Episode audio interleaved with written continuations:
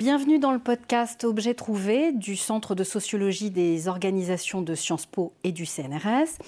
Vous allez faire la connaissance des travaux conduits par les sociologues, politistes, historiens du laboratoire qui vont vous faire découvrir leurs objets de recherche, à savoir des questions auxquelles ils et elles ont cherché à répondre pour mieux comprendre la société dans laquelle nous vivons.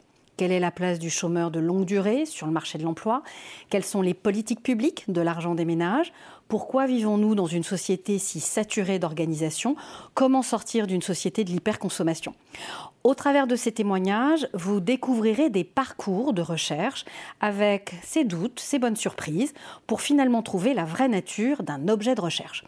Ce podcast est aussi l'occasion de mieux comprendre la place d'une chercheuse ou d'un chercheur en sciences sociales dans une parfois en prise au doute et à la méfiance. Installez-vous confortablement, nous sommes ensemble pour une vingtaine de minutes.